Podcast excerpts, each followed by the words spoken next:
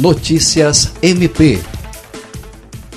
o Ministério Público do Estado do Acre, por intermédio da Promotoria de Justiça de Cruzeiro do Sul, expediu nesta quinta-feira, dia 23, recomendação destinada à Prefeitura Municipal de Cruzeiro do Sul, Marechal Taumaturgo e Porto Walter e às Secretarias de Saúde, Finanças e Administração para que adotem medidas necessárias à garantia da lisura dos processos de contratação, execução dos contratos e transparência relacionados ao enfrentamento da Covid-19. Covid-19. A recomendação, assinada pelo promotor de justiça Ocimar da Silva Sales Júnior, diz que deve ser observada a legislação referente à dispensa de licitação e compras emergenciais, a adoção de medidas fiscalizatórias para garantir a correta execução contratual, além da publicidade total dos atos mediante publicação nos sites oficiais da prefeitura de cada município. André Oliveira para a Agência de Notícias do Ministério Público do Acre.